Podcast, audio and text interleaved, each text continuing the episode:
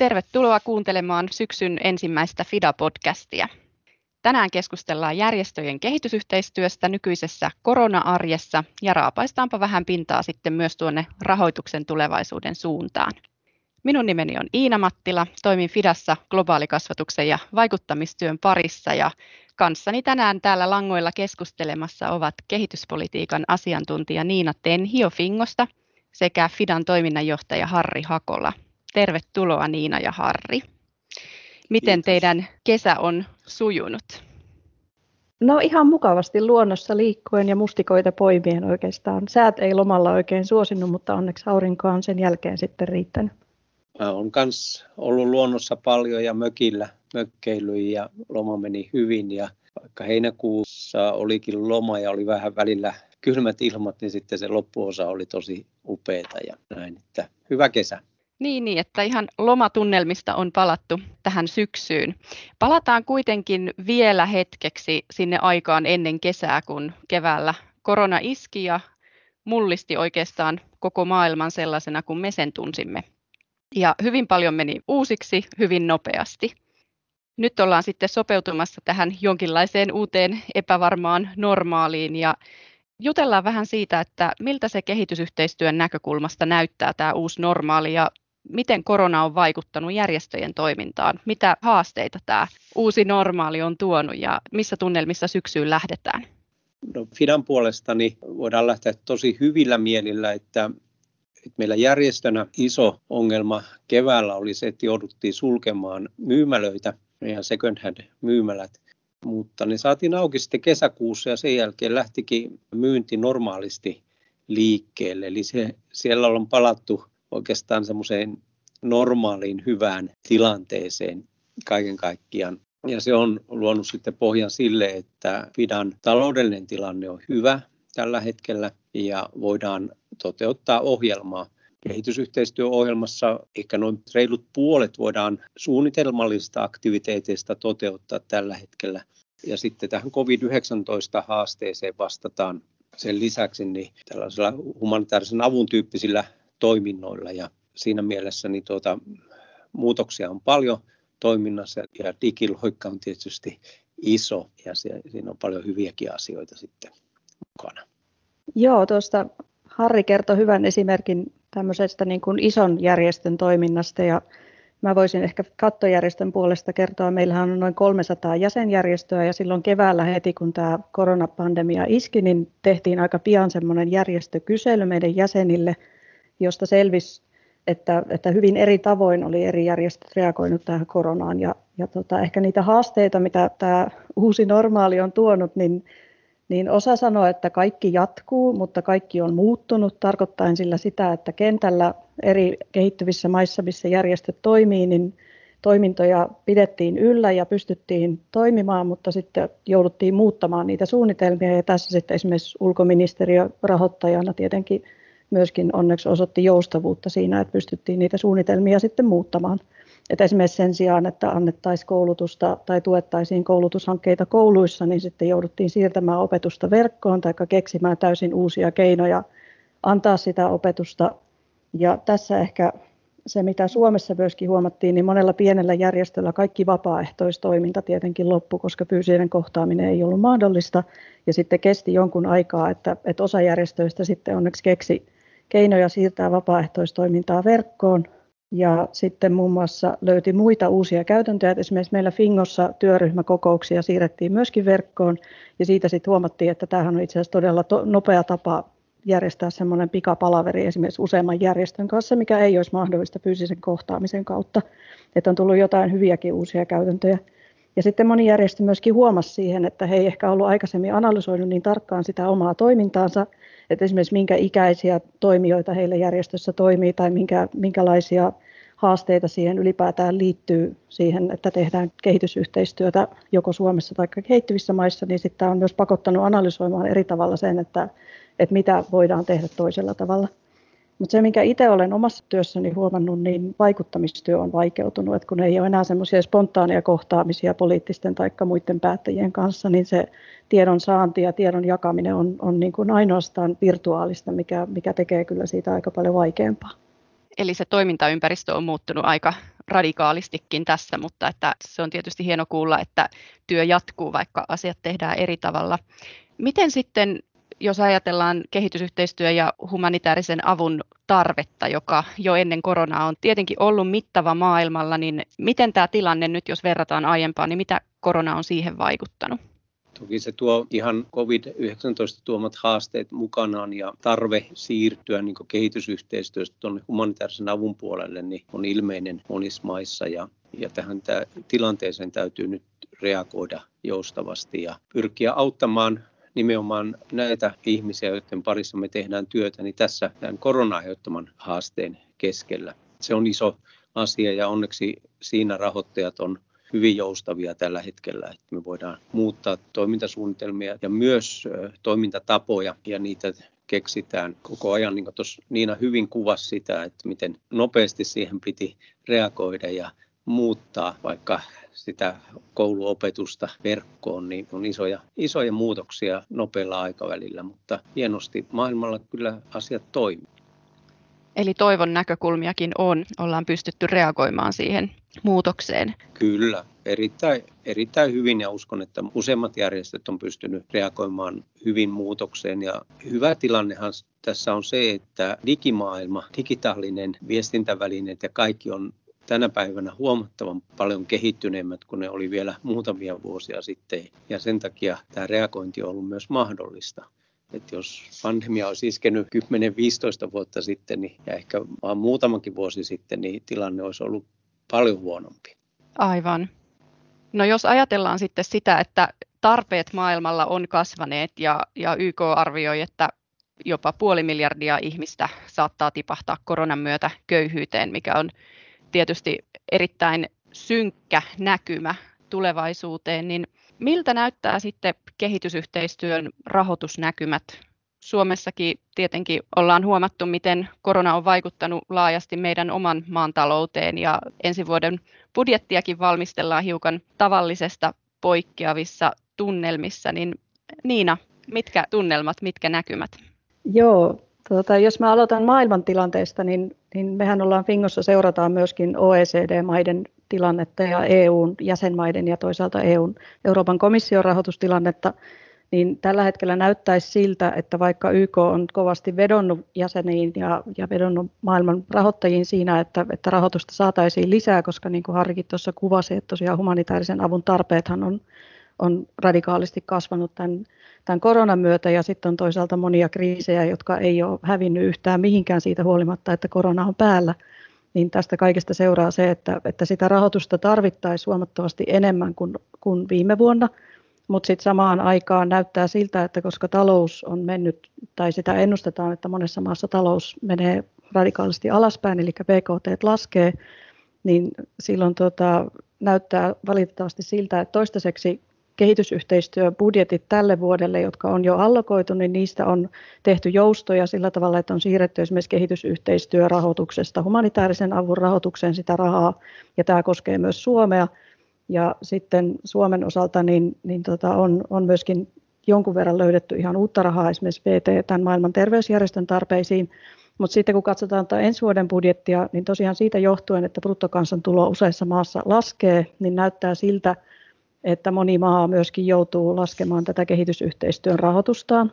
Suomen osalta tämä nyt käsillä oleva budjettiehdotus, josta tullaan sitten budjettiriihessä hallituspuolueet vääntää tuossa syyskuun puolivälissä, niin sehän on, sikäli se oli positiivinen, että siinä nähtiin pientä kasvua hallitusohjelman mukaisesti kehitysyhteistyön rahoitukseen ja humanitaarisen avun rahoitukseen erityisesti, ja siellä oli myös kehitysjärjestöt onneksi huomioitu, eli meillä olisi tulossa noin 4 miljoonaa lisää, mikä on todella tarpeen tämän työn kannalta että pystytään tosiaan tekemään kaikkea sitä ja vastaamaan niihin tarpeisiin, mitä kehittyvissä maissa on havaittu. Mutta tämä ei ole ollenkaan niin ruusunen muualla maailmassa ja muualla Euroopassa, että on kuulunut ihan jopa naapurimaista aika huolestuttavia uutisia siinä, että tämä, tämä niin kuin talouskasvun taittuminen aiheuttaa sen, että, että jopa meidän naapurimaat olisi mahdollisesti leikkaamassa kehitysyhteistyön rahoituksesta. Ja tietenkin toivotaan, että näin ei tapahdu, koska tarpeet on hirmu suuret tällä hetkellä. Tässä tietenkin tulee sellainen ristiriitainen olo siitä, että tarpeet on suuret sekä kotimaassa yhä kasvavat ja sitten toisaalta tuolla kehittyvissä maissa myöskin. Ja usein julkisessa keskustelussa aika helposti tulee sellaista etelän ja pohjoisen vastakkainasettelua, vaikka todellisuudessa me ollaan globaalisti tosi verkottuneita ja se mitä tapahtuu etelässä vaikuttaa ihan vääjäämättä myös meihin täällä ja toisinpäin. Mitä sanoisit Niina, miksi on niin tärkeää, että Suomi pitää tässä tilanteessa kiinni näistä kehitysyhteistyöpanostuksistaan? No siihen ensimmäinen syy on, on tietenkin se, että koska meidät nähdään, tämmö, siis me ollaan edelleenkin verrattuna globaalisti niin hyvin, hyvin toimeen tuleva maa ja esimerkiksi nyt nämä uusimmat tiedot tästä Suomen bruttokansantulosta tänä keväänä niin osoittaa, että jo ihan Euroopassakin me selvittiin todella vähällä, että meidän bruttokansantulo olisi laskenut vain vähän reilu kolme prosenttia, kun alun perin pelättiin, että se olisi ollut 10 prosenttiyksikköä, niin tämä jo näyttää sen, että meillä on todellakin varaa auttaa ja meillä on, on myöskin niin kuin pitkä perinne siinä, että, että kannetaan globaalia vastuuta ja että meidän hallitus puhuu YKssa. Muun muassa viime kesänä Sanna Marin piti hienon puheen tuolla YK poliittisen foorumin koordinaatiotilaisuudessa siitä, että miten, miten Suomelle oikeusvaltion kehittäminen globaalisti on tärkeää ja me halutaan tuoda tätä suomalaista hyvinvointiyhteiskunnan mallia myöskin muualle maailmaan niin se vaatii sitä rahoitusta. Eli meidän maineen kannalta se on tärkeää ja sen takia, että me pystytään, meillä on varaa auttaa. Sitten toinen on se, että, että kehitysyhteistyö on itse asiassa myöskin investointi Suomen tulevaisuuteen. Meidän nuoriso tällä hetkellä kasvaa sellaisessa ympäristössä, että ei heille enää ole mikään potero Pohjoismaat tai Suomi, vaan nuoret ajattelee globaalisti. Heidän, heille koko maailma on avoinna tulevaisuudessa – ja he näkevät entistä enemmän sen, että mikä on heidän lähimmässä elinympäristössään, niin se on tämä, mikä on fyysinen elinympäristö. Sitten on olemassa toinen elinympäristö, joka kattaa koko maailman, jonne yhteydet on avoinna koronan jälkeenkin. Ja heille on tärkeää se, että, että koko maailma vetää yhtä köyttä ja että meillä niin kuin myöskin tästä koronasta on sanottu, että jos se, jos se jää jossain päin maailmaa elämään, niin se myöskin vaikuttaa meidän, meidän elämään täällä ja voi tulla takaisin uudestaan. Sitten ihan on huomattu tässä myös se, että, että koko maailma on itse asiassa keskinäisriippuvainen ja Suomi erityisesti on vientivetoinen talous. Eli jos me ei panosteta kehitysyhteistyöhön kehittävissä maissa, niin silloin se tarkoittaa sitä, että näiden maiden talous on jo nyt ottanut paljon isompaa iskua kuin mitä Suomen talous. Ja se tarkoittaa sitä, että meillä ei tulevaisuudessa ole markkinoita, mihinkä me esimerkiksi viedään meidän tuotteita tai meidän palveluita. Ja jos katsotaan Eurooppaa tai kehittyneitä markkinoita, niin siellä meidän kasvupotentiaali on huomattavasti pienempi kuin esimerkiksi Afrikan kasvavissa talouksissa, niin tämänkin takia kehitysyhteistyö on itse asiassa investointi myös meidän omaan tulevaisuuteen. Tässä muutamia syitä. Ja sitten ehkä vielä yksi tärkeimmistä on se, että kun kehitysyhteistyötä tehdään, niin siinä ollaan, tarvitaan sitä pitkäjänteistä työtä, niin silloin myöskin se, että jos rahoittaja alkaa poukkoilemaan minkä tahansa kriisin perusteella, niin se käytännössä vie pohjan pois niiltä tuloksilta, mitä on jo saavutettu. Että tähän nähtiin silloin 2015 leikkausten yhteydessä hyvin selvästi. Harri, haluatko kommentoida? Joo, no tietysti niin tuossa Niina hyvin kuvasi tuota tilannetta siitä, että me eletään globaalissa keskinäisessä riippuvuudessa ja kaikki vaikuttaa kaikkeen ja se täytyy kyllä ottaa huomioon kaikkien maiden ja tietysti nyt erityisesti Suomen, että pitäydytään siinä globaalin tilanteen analyysissä ja huolehditaan siitä, että myös kehittyvillä mailla on edellytykset parempiin ihmisoikeustilanteeseen ja tämä on tosi tärkeä näkökulma. Mutta sitten tämmöinen järjestöjen näkökulmasta niin on paljon tehty evaluointia arviointia siitä, miten järjestöjen kehitysyhteistyö toimii. Ja niissä valvonnoissa on käynyt ilmi, että järjestöt tekevät erittäin tärkeää työtä omalla osaamisellaan ja, ja ovat siellä, missä kansa on tavalliset ihmiset ja pystyvät sieltä käsin vaikuttamaan asioihin. Ja se, että jos nyt tulisi notkahdus siihen, että järjestöjen työ, suomalaistenkin järjestöjen notkahtaus tämän koronan takia, niin se olisi todella iso vahinko. Että se pitkäjänteinen työ, mitä me ollaan ja järjestöt Suomesta tekee kehittyvissä maissa, niin sen pitäisi pystyä jatkumaan vahvana ja, ja sitä kautta tulee sellaisia tuloksia, mitkä muuten ei, mitä muuten ei saavutettaisi kehitysyhteistyössä.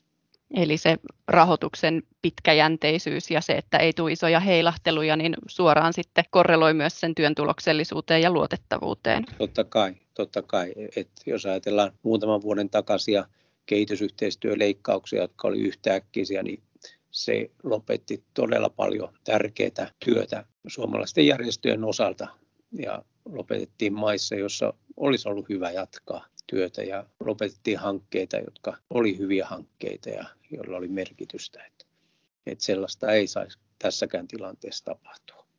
Kyllä.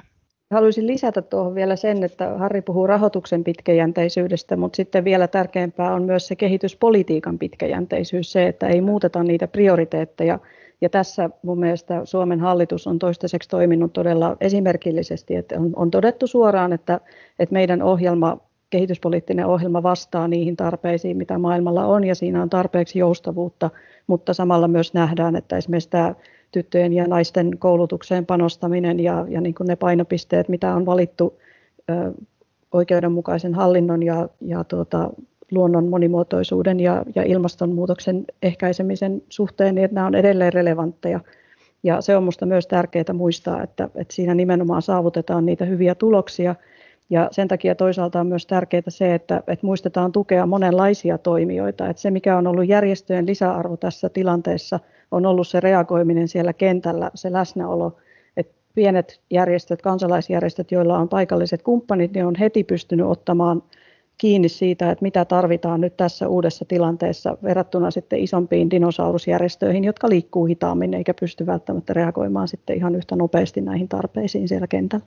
No, mä haluaisin vielä jatkaa tuon niin hienosti on esille, että on tärkeää, että me suomalaiset tai Suomen kehityspoliittinen ohjelma, niin se on fokusoitunut, niin on myös meille järjestöille, FIDAhan ei ole mikään siinä mielessä iso järjestö kuin noin, mitä kuvailit dinosauruksiksi, että me ollaan tämmöinen pieni järjestö kansainvälisesti, mutta ehkä suurempi kuin monet sitten suomalaiset järjestöt, niin se, että meillä järjestöillä, jotka toimimme siellä, niin kanssa on se fokus vahvana. Tässä on hyvä esimerkki nyt koronan aikaan, että FIDA on erityisesti tämmöistä psykososiaalista tukea antanut ja myös perheväkivalta, joka kohdistuu naisiin ja tyttöihin, niin sen parissa tehnyt työtä ja ne on asioita, jotka on esimerkiksi koronan aikana tosi tärkeitä fokusalueita ja ovat lisääntyneet tämän pandemian myötä ja me ollaan voitu vastata sitten tähän haasteeseen hyvin